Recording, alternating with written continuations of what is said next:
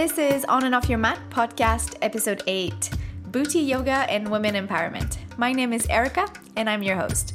For this episode, I sat down with Bizzie Gold. Bizzie is a personal development expert and serial entrepreneur, from yoga teacher to past life regression therapist. And with five successful brands, she helps people transform to create their best life. She also consults with individual and companies to build heart centered successful businesses. Although we've never met, I discovered her through Buti Yoga as she's the founder and the creator. You might have heard of Buti, it's a blend of tribal dance, primal movement, plyometrics, and vinyasa style yoga. After one of my first tries, I wanted to do the teacher training. Today, we're meeting to talk about Buti yoga and women empowerment in general. And talking about a community just like Buti that is made of strong women who empower each other, this episode is once again supported by Athleta. As always, I really appreciate your support. So, as you write a review on iTunes, you automatically enter our giveaway. For this episode, Athleta is giving out a $75 shop card. So if you want to know more, stay tuned. I'll give you more details at the end of the show, and I'll announce the winner of the last giveaway. One last thing before we start we had a little bit of issues with connection and sound quality. I apologize in advance. I hope you can hear everything she has to say. Okay, enough of me talking, let's get to it. Am honored that you accepted my invitation. I reached out to Bizzie on Instagram and just sent her a DM. I was like, hey, Bizzie, I love what you do. I'm a Buti teacher. I have a yoga podcast and I would love to interview you. And within the hour, you replied basically, yep, let's set it up. So I was a little bit surprised. I was like, oh, okay, cool, she's in. And that was also a confirmation that you walk the talk. You didn't ask me about my stats. You didn't ask me about what was in it for you. I felt like you stood behind what you preach sisterhood, empowerment, and lifting each other up. And I wanted to thank you for that. Easy. I think uh, it's with how big the movement of Buti has become, especially you know online social media, I think it becomes easy for people to just assume that I'm so far away and that I put myself up on a pedestal, but I really don't at all. And anyone that's in the community, they I think if they're willing to trust themselves and reach out, I always respond. It's actually pretty common, even if I'm in the office and everyone's out to lunch, if the phone rings, I'll sit there and have a customer service call with somebody, and halfway through they're like, "Oh my god, is this Bizzie Gold? I recognize your voice." And I'm like, "Yeah, how's it going?" And they're like, "Oh my god, you're a real person." I'm not above answering a customer service call, going to the warehouse, and packing a few DVDs. I'm just like everybody else, and I want people to know that if they see me and who in their head they think I've become, every person can do exactly the same for themselves. Sadly, I think a lot of people judge you from first impressions, from your looks, from your name, from what they think Buti is, and they really miss out because I think the common thread in everything you do is healing. Mm-hmm. And a lot of people might not get to see that. I know you've had adversity in your life, you've had loss, you've had trauma. And I do think those things make us who we are. So I wanted to give an opportunity for people to get to know you on a more open and deep level. My first question for you is how did overcoming the challenges in your life or learning from adversity made you who you are today and what you strive for? I think, especially if we look at the creation of Buti and how it's grown, it was born of adversity. Mm-hmm. I came to practice after I had a really traumatic childbirth experience with my first daughter. Mm-hmm. We, I was a hippie living in Hawaii in the middle of nowhere at a house where the only directions were like left at the pineapples, right at the goats. You know, there's no actual addresses. So when everything went wrong in my home birth, even though we called the ambulance, the ambulance couldn't find us. So my daughter ended up dying um, in the womb, so in utero. And when she came out, she was dead, not, not breathing for 20 minutes. And my husband at the time revived her. Um, everyone told him to give up, and thankfully he didn't. He just had a one track mind, kept going. And it wasn't until my dog Garuda, who was like faithfully right by my head, um, just not making a noise the entire 20 minutes, all of a sudden he started barking, and my mm-hmm. daughter opened up her eyes and started breathing again, turned pink, and it was definitely a miracle.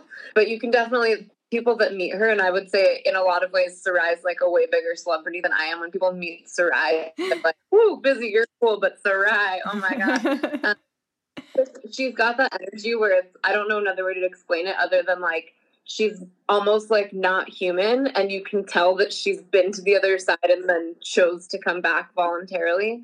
Because she was she was really gone gone um, but that experience is what started the ball rolling with the culmination of what Buti's become and one of the things that i try to emphasize a lot is that in a way i know that you know the way our business community is in the United States right, right now with capitalism and how you have to effectively like protect your intellectual property, not necessarily because you are trying to compartmentalize, but more so that other people can't take away from you. And I think a lot of people don't understand that concept. And maybe perhaps in the yoga community, it has to do with Bikram kind of giving that a bad name to try to like claim ownership, where mm-hmm in a lot of cases, especially with Buti, it's not about trying to claim ownership as much as it is protecting what we do so that other people can't mess with it or give it a bad reputation. So I digress for a second. So in this practice, something that you know we do all work in the community to protect and caretake. I view this practice almost as a living, breathing energy that when it came to me, it knew what it wanted to be called. And I know that sounds weird, but um, it came to me very clearly what it wanted to be called, and the energy has been constantly evolving and is actually drawn towards specific types of people. And you can see that in our community when you go, you know, to a training in London or a training in Kansas, it tends to attract these like-minded mm-hmm. students. But it shows you that it has its own energy. And I really just view myself as a caretaker of the practice. It's my job to keep it with integrity, make sure that the people that are teaching it are the right people to be teaching it and to basically just take responsibility for its growth like a parent but not that it's like mine and i'm trying to claim ownership of it it's just unfortunately in the world that we live in right now if you don't protect what's yours somebody else can use it against you so it's not that you're trying to use it against others but it's like it just that's the part that sucks and i know watching kind of the whole keynote dana alo thing online which i try to be very out of it brings up the question, you know, inherently yogic philosophy and business diverge and they almost cannot be in alignment. Mm-hmm. So it's one of those where, you know, you kind of just have to do the best that you can operating in the confines of the way business works in the United States while also trying to have as much integrity and transparency within the company as you can, which is the line that I personally try to walk. Um, but I have talked about this before on a podcast, and it's definitely my long term goal. I want the company to be a public entity so that everyone that practices can own part of the company. And it's what I've been working really hard on for the past mm. year. I don't want to own it. I want all the people that are part of it to own the company. But unfortunately, again, in the business world, there's a certain place that you have to get the company to be able to switch sure. um, to do that. But that's always been my intention. It's what I will do within the next year and a half, years. That's amazing. It's giving the power back as well to everybody and creating really a community. That's what is re- required because the practice is 100% evolved in a collaborative way by all of the instructors and their contributions, both in terms of yoga technique, dance technique, energy, leadership. It's a constantly growing and evolving organism that deserves to be protected because it's changed so many lives across the globe. Mm-hmm and it came from me trying to heal myself after my really traumatizing childbirth with my daughter. So, from your own physical practice after that trauma came Buti. Mm-hmm. Absolutely. I went back, I'd been teaching yoga for a long time. And prior to that, I was originally trained in Anusara, which unfortunately is not really a thing anymore, but mm-hmm. only because the leader of the practice decided that he wanted to have like covens of women and form a cult. Sad. It actually was the time, I think it was a very beautiful practice that had a lot of depth to it. And I'm grateful that that's what I was originally trained in. I think you can see the influence of it a lot in what I do. Mm-hmm. Um, for those of your listeners who might not know Anusara, it's focused on heart and hips and making sure that you have you're balancing equal heart openers to hip openers. So it's not like one energy is overtaking the other. Really focused on alignment and um, yeah. So that was my background, and I had been living in Hawaii, teaching a lot of hot vinyasa classes, 26 posture hot classes. So, you know, that was kind of to pay the bills, and that's what the clientele in our area wanted, and that's what I taught a lot, multiple classes a day. And when I went back to teaching, which supported my family after I had my daughter, I remember just, I mean, I was also really, I had a hard time losing weight after I had my daughter. I gained 52 pounds when I was pregnant, and I started off at 100 pounds. So, like, an extra 52 on top of that felt like a lot. I'm 5'1 for those of you guys that don't know me.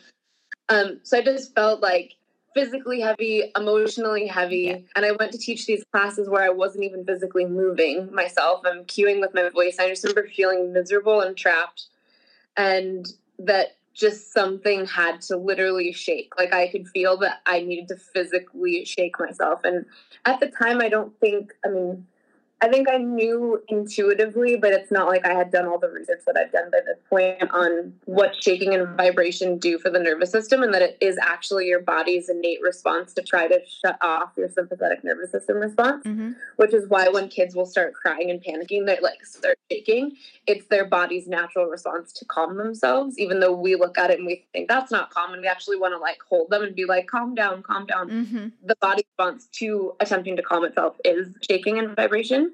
So I think in my head, I just kept feeling this like something has to shake, something's wrong with me. It just like I felt so energetically heavy. And my daughter, because of how long she'd been without oxygen, was having uh, seizures every about 20 minutes. So we had to be very specific with how we were delivering her phenobarbital. And she basically, I just felt like I was one big nerve ending that at any point in time could just completely snap. Um, from my own post traumatic stress, but also just kind of watching this baby and being a first time mom and not knowing the defining line between what's just a normal new baby thing and then what could possibly be a seizure. So I'm trying to keep it together, teach these yoga classes, and um, I could just feel like kind of my soul slipping away from me. And thankfully, my mother in law was, is, she's amazing. Uh, her name's Mayumi.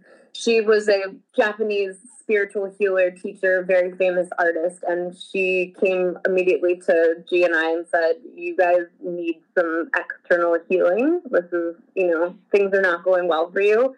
And we did a bunch of um, medicine healing, and in that process, I ended up really seeing exactly how the body was not aligning in a way that it started off for me not aligning in a way that really complemented a woman's body and endocrine system. Now the practice is something that is um, not at all gender specific, but at the time, and I think it's because I was seeking my own healing and I was a woman, I kept seeing what I now refer to as spiral structure technique in how I needed to move the body in different planes of motion with different types of deep core integration to reactivate my endocrine system, get my hormones moving again, shake some stagnant energy. And after I did this whole process, I went to teach my class and I was like, you know what? I'm just gonna see what happens, give myself permission. And I did it, and it was a fantastic class, and my life's never been the same ever since. For you, how is healing and empowerment linked together, or in general, is there a correlation? Yeah, so I think empowerment's a word that I think if we were to, let's say we were to pick 10 random people and we were like, what does empowerment mean? I feel like a lot of people, it means something a little bit different to all of them. But sure. to me, I think empowerment and confidence are pretty hand in hand, but I would say empowerment to me is more like confidence of self specifically, not just like I'm confident about this particular skill, but more like I'm confident and like I'm in my body and I'm embodying what I'm confident about. And to me, that really came into my life once I had gotten myself through mm-hmm. the adversity and then realized that this is, I can trust myself, I can trust my intuition again because that whole birth situation really crushed my ability to trust myself because I really thought I was doing the best thing for my daughter by having a home birth. Yeah. So it's like all of that trust of self really went out the window. But yeah, I think empowerment to me is coming through something, figuring out who you are, piecing it all back together, and learning to really trust yourself and embody who you are 100%. That's empowerment to me. Mm-hmm. Um, just to come back to something you said before about Buti and the name on itself. So the name means to cure mm-hmm. something hidden or kept secret, right? Do you think there's something particular? It, it, means a cure that has been hidden or kept secret. So it was used in reference to Ayurvedic herbs that yeah. were called jadi. So it's basically a long time ago, certain people knew where these herbs that were kept, you know, obviously growing under the ground were kept. And at a certain point in time, as happens with everything through any sort of kind of like capitalist endeavor, once people know where they are, they try to kind of like not tell anybody else where the powerful healing herbs are. So that was really where that Jadi Buti came from. something that's underneath the surface. People don't know it's there. And I, I find that with the practice of Buti, people find everyone, what everyone's cure is, is different. But Buti helps you find whatever that piece of yourself was missing or not integrated so mm-hmm. you can heal. Sure. And how do you think it does that? Is it just from the physical practice or is there more to it? I think there's a lot more to it. I think some of it absolutely has to do with the physicality of the practice, but I think it's the physicality matched with what we were talking about before that spiral structure technique, how we're engaging the core, how we're moving the body through different planes of motion while also activating the endocrine system and thus the chakra system at the same time. But I also think a lot of that healing comes into play with how we set up the community.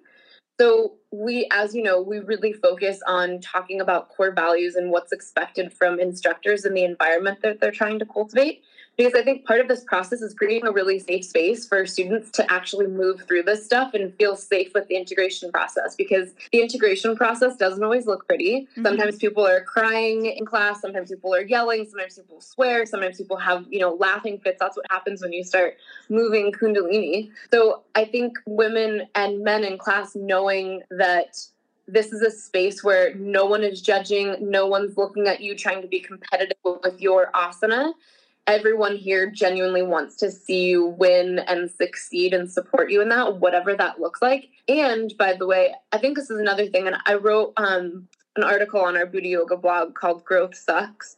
And it talks all about how, for a lot of people, when they start to exhibit a lot of positive change and transformation, a lot of their existing friends and family will kind of turn on them in an effort to make them somehow feel shameful about their transformation when really what they're experiencing is that now they're mirroring back some sort of deficit to their friends where they're like, God, if you were able to do this, I always viewed myself as just like you. But now that you've come through this, now I can see so much more deficit or things that I need to work on in myself. Mm-hmm. So they'll try to chip away at you to see if they can get you to be the way you used to be. Or in many cases, you end up having to kind of lovingly disconnect from that person until they can come back to be a positive source in your life.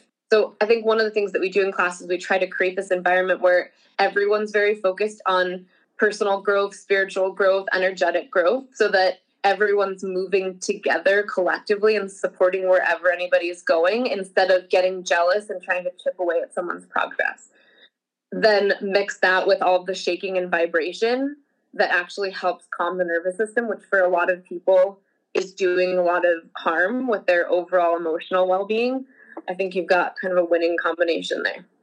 It's great how this community is really about connection and supporting each other instead of competition, especially online. People are really supportive. Whether it's in a Buti class or some of your speaking engagement or through the break method, which I haven't really talked about, but I see a lot of body love or body positivity come up. What mm-hmm. has been your relationship to your body and how did that influence you? Great question. I think you know, your mental state in the moment is always influenced by kind of what's currently going on in your body. And I think if I were to objectively look back, let's say at pictures of the times that I felt worse about myself, I probably look fine, right? This is the body dysmorphia conversation. Mm-hmm. So now that I've been practicing Buti for what, what are we at, like eight years now, and the way I eat is very specific in the way that I found that I'm really allergic to grains and dairy, but other than that, like I have the least restrictive diet ever. I got diagnosed with lupus when I was 23, which I know we didn't really glance on, but I got diagnosed with lupus actually before I even got pregnant with my daughter. Mm-hmm. And that was when I ended up going grain free, dairy free, totally changing my life in terms of how I was eating. Because I think before that, I definitely had a lot of the body dysmorphia on top of like bordering on eating disordered behavior sure. where I just was constantly obsessed with how it looked and I never felt skinny enough. I never felt muscular enough. But looking back on it, like, was I really having problems? No, I was having psychological problems. Um, but at this stage in my life, since finding Buti and finding that you know, opportunity to be around other people that support me and I feel comfortable in my skin. You know, as a woman, when you're within a week of your period, you look drastically different than you do the other three weeks of your life. And I remember being so obsessive about that like 10, 15 years ago. I'd be like, oh my God, I can't put on a bikini. I would never even think about that now. In a Buti class, I show up, as everybody knows, pretty much half naked, not to show off or any provocative thing, but more just because I genuinely feel comfortable in my skin and with my cellulite, whether I have my period or not, I just feel comfortable being myself and showing up now. And to me, that it comes with obviously that comfortable community where you can kind of explore this because it is something that I think for a lot of people requires exploration based on culture, geography. We're kind of taught not to brace our bodies. You know, skin is bad, skin means you're being a slut. And I actually drastically, you know, I disagree strongly with all those things.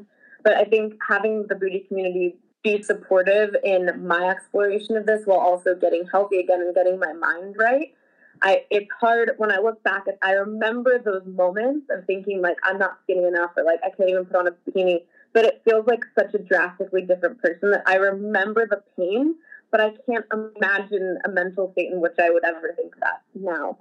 So I think where it gets a little where the body love thing to me gets a little tricky, especially right now, is that there seems to be this this clear divide where loving your body has to mean staying exactly where you are now and not wanting to change anything, which doesn't make a lot of sense to me because human beings are always naturally going to be in a state of change, right? Mm-hmm. People will have uh, reactions to their environment. Maybe all of a sudden they move to a new house and there's mold, and then your body starts change. Change is inevitable in the human body.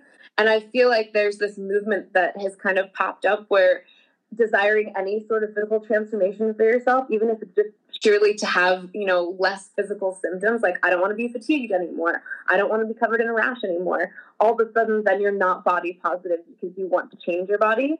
So I feel like there needs to be a deeper conversation about, which is something that I talk a lot about in Buti, the pillars of transformation, the feel, think, look philosophy. I think it's critically important to have love for yourself exactly where you are now, no matter how you perceive yourself in that moment, even if you feel like you're the ugliest person on the face of the planet, you have to find love for yourself in that moment. Because when you find that love for yourself, it starts to positively influence the decisions that you make, and then you're actually able to push the needle forward in your transformation. So I don't think that body love needs to be like, I love my body, therefore I'm going to keep it exactly the way I am. To me, mm-hmm. body love and body positivity is treating your body with respect moving instead of you know working out and punishing yourself like having some sort of movement practice that celebrates your movement, eating without punishing yourself and restricting, but still trying to push the needle forward toward optimal health, not sure. being skinny. Conversation that I think needs to be had more on. Yeah, health versus skinny. Yeah, totally. Mm-hmm. And that it's okay to eventually eventually you're gonna lose weight. That's weight gain is a symptom of something, either inflammation, you can do it, you can have weight gain from bloating, there are a variety of ways that you gain weight, but human beings are not meant to be encumbered with tons of weight beyond their body's natural stature.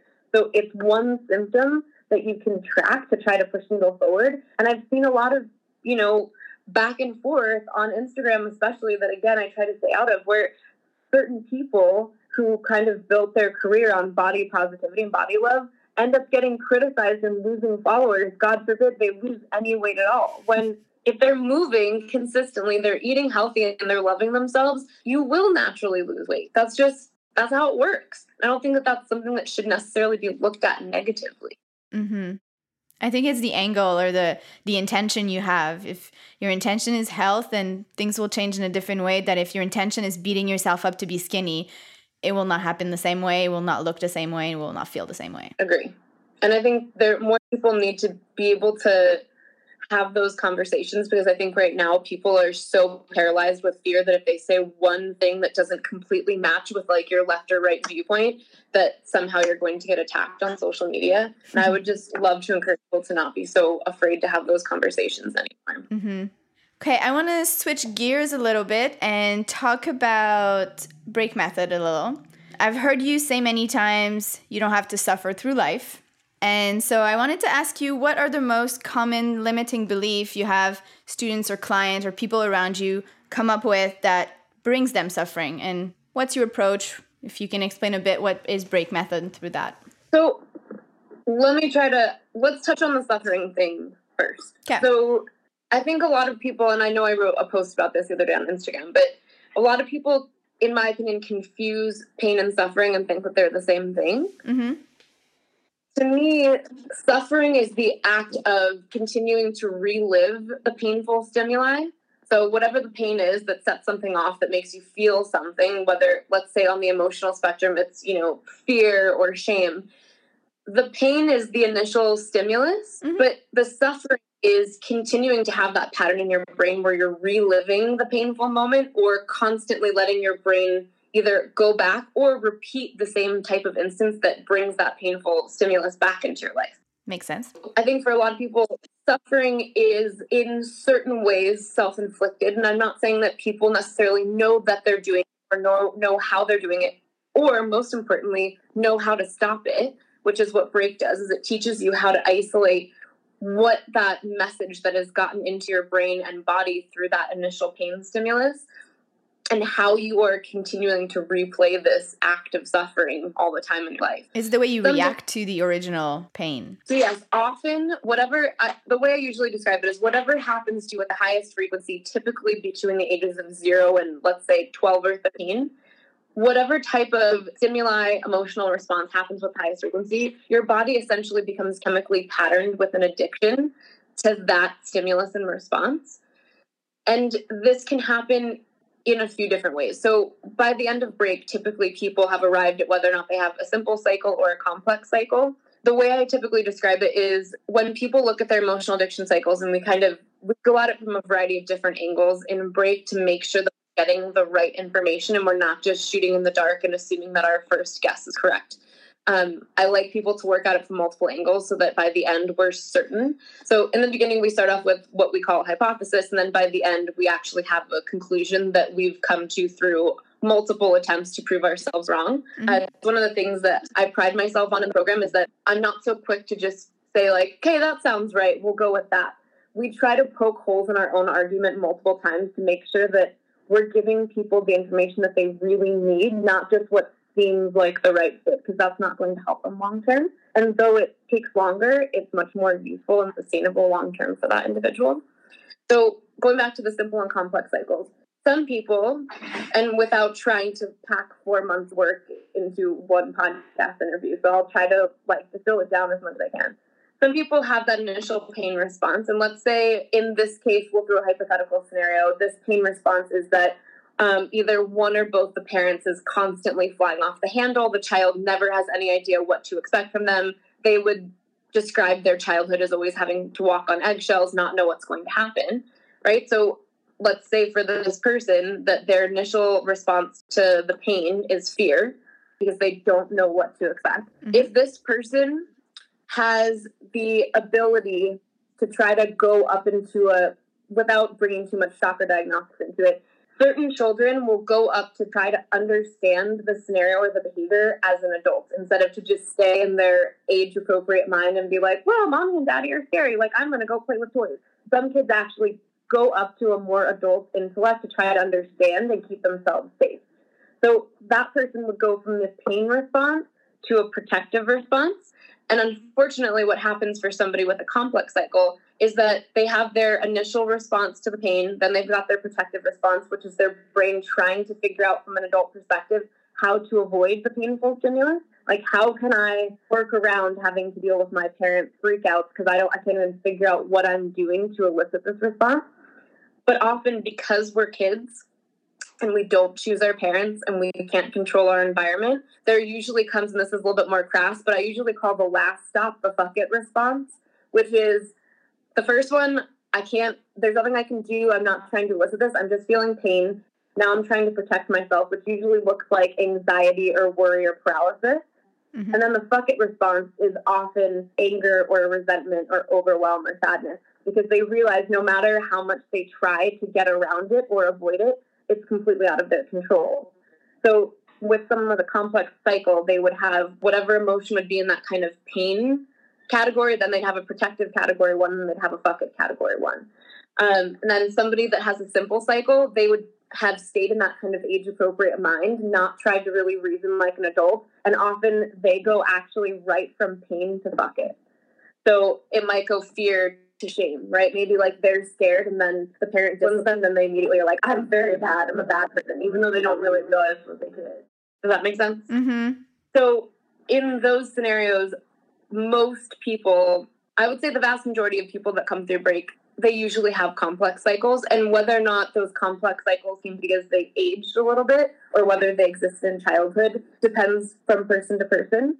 But once we look at these cycles, let's say, again, the one fear to anxiety to anger, that's a really common one because you get scared, you go up to anxiety trying to figure out what things you can do to avoid it. And then when you can't avoid it, despite your best efforts, then you're just pissed.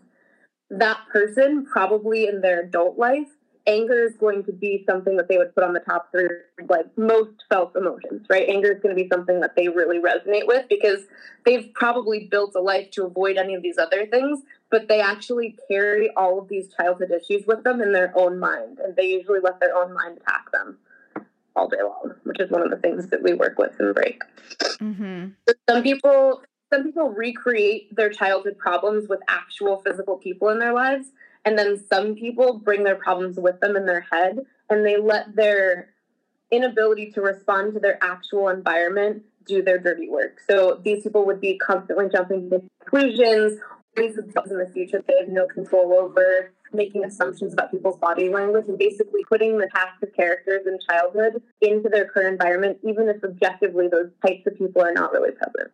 So there's Buti, there's Break Method, and I know you also have other things. You have a clothing line. All that to say, you're a successful entrepreneur. And I've read before that you pride yourself on growing heart centered businesses.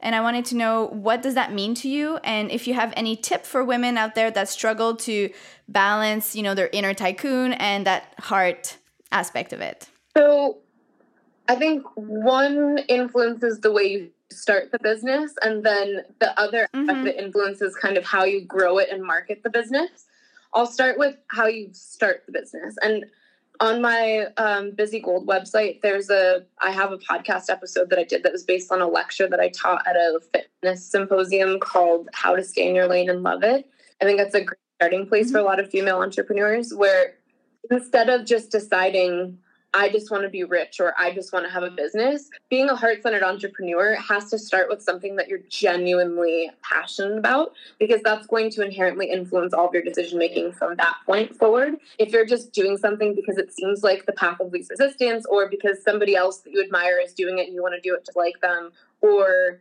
you just want the money or the Instagram fame, it's going to be borderline impossible to have that heart centered approach because it's not in your heart to begin with. So it needs to start from something that you're deeply passionate about. Also, because starting a business is so challenging and so taxing on your body. If you have a family, it's going to take a toll on your family. You have to be willing to be so passion driven that you're able to push through the really challenging times because there are plenty of times that you're going to want to quit and you have to be so motivated by why your heart wanted to do it in the first place that you're able to push through. I've had to do that multiple times over. There are many occasions where I have to talk myself off the ledge and be like, "Don't quit, don't quit, don't quit. It's fine." There's so many people whose lives are changing, you know, and uh, that's normal. I think that's just that's part of owning a business. Sometimes it gets really exhausting and it feels thankless, but you've got to remember why you did it in the first place and keep going the other aspect of the heart centered thing has to do with, I think, how you bring the business to market, how you market your product. For example, a lot of people are just like constantly hammering email marketing and, you know, like sale here, coupon code here, flash sale. We do the bare minimum, and what we do literally is demanded by people. They're like, "Don't aren't you guys ever going to do a promotion?" I want to make sure that if we're communicating with you guys through email, there's some sort of like purpose, and we're offering you some sort of deeper meaning. I don't I don't ever want to take the the position of just like becoming a business that's like constantly marketing. In fact, with our business, I have had so many offers from other companies to come in and take over certain parts of the marketing. I would much rather have a smaller, more devoted customer base than this huge, broad, completely uninvolved customer base. Because to me, our mm. community is really everything. And I'd rather make sure that even if our marketing messaging or when we run a Facebook ad, it's not the traditional way to do it. It's not like, well, that's not going to get the most customers. I'm not going for the most customers. I'm going for the right people. I want to reach the people that are trying to find me, not everybody else, and try to convince them why I'm for them. Um, so to me, that's where that heart centered piece comes I think because I'm not none of any of the people in our office, like none of us are just doing it for the money. Every single one of us in this headquarter office, we practice together. We love each other. Every single person here is certified in Buti. And we're all doing this because we believe in the practice, not because we're all just like obsessed about a paycheck. Um, so I think the heart centered also has to influence how you're interacting with employees and how you're hiring and all of that. Great. Okay, one more question before we wrap up. I wanted to ask you you mentioned your kids before. What's the biggest lesson being a mom taught you? Ooh, I've learned a lot of lessons with my kids. Um, I think the biggest lesson is to, and it sounds so cheesy. So even as I'm hearing it in my head, I'm like, this is really cheesy. But um, it's to really be present. It's so easy with how much I work and how much I have to travel away from the kids that I find myself at work having mommy guilt and being like, I miss my kids so much, but then I'm not focused on work. But then I'll go be with my kids, and because I was focused on missing them, then when I'm with the kids, I'm focused on work. So it's like this, you know, just nightmare of not being constantly have to remind myself when I'm in one place or the other to just really be 100% present. Anytime I catch my mind drifting off to something that's not physically in my space right now, I have to just shut it down and go back to what I'm doing because you end up missing out on both. I think really teaching myself how important it is to stay present so that you can have both lives because they are challenging to try to integrate. But that's the biggest lesson that I've learned for sure. That's a good lesson. Um, do you have any last tips for a listener before we end? If there's one thing you want people to take away from this conversation, what would it be? I think the thing I find myself speaking about the most, especially to the yoga community, is to there's so many people out there right now that have a platform and have an amplified voice. And I think it's really important to listen to your gut when you're looking for people to, you know, follow or to be a big influence in your life. There's so much that is carefully crafted and curated right now that I don't think genuinely there to help people move the needle forward. And just remember that a lot of those people, they're no better than you if they try to present themselves as being some sort of a guru or up on a higher platform than you or a pedestal you'll never reach, I would immediately be worried. I always want mm-hmm. I, and hold the intention for all of my students to eventually be better than me at everything that I do. And if the leader that you're looking to doesn't hold a similar type of space for you, then I'm not so sure what you're doing. So just, you know, don't be so distracted by shiny objects that you let yourself fall victim to basically like a, a false leader because there are just so many out there right now. Listen with your gut. And if that person, if you don't actually feel like that person wants to truly rise into your power, maybe, maybe turn the other way and try to find somebody that wants to be your peer, not your guru. Good tip. Um, I'll put all your info in the show notes, but if people want to connect with you or work with you, what's the best place for them to go? So I'm pretty active on my Instagram DMs at Bizzie Gold, B I Z I E O L D, as you know. Um, that's a great way to get in touch with me, but also just my bizziegold.com website. And then if people are interested in learning more about Break Method, it's breakmethod.com. And then, of course, if you're listening, you've never tried Buti Yoga, B U T I Y O G A.com. Awesome. Um, I want to thank you so much for your time. It was really a pleasure chatting with you today. Thank you so much. You asked amazing questions, and I'm excited to listen to this back. Thank you. Thank you so much for listening and sticking with us until the end. We have other great guests coming up, so make sure to subscribe. Now, if you want to make my day and you want your chance to win a $75 shop card from Athleta, all you have to do is head onto iTunes or go on your podcast app on your phone and write a review. As you write your review, you automatically enter the giveaway. You don't have to do anything else. And I will announce the winner on the next episode. If you're newer to reviews, check out the show notes or go to my website at ericabelanger.com slash blog dash podcast. And I write Erica with a K. There you'll find the instructions to leave a review, but also all the information you might want to know about our guest today, Bizzie Gold.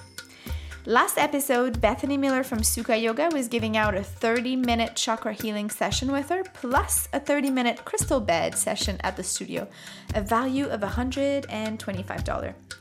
There were a couple great comments left, but they can only be one winner. And the winner of that giveaway is user Fan of Erica. Hmm, I like your name.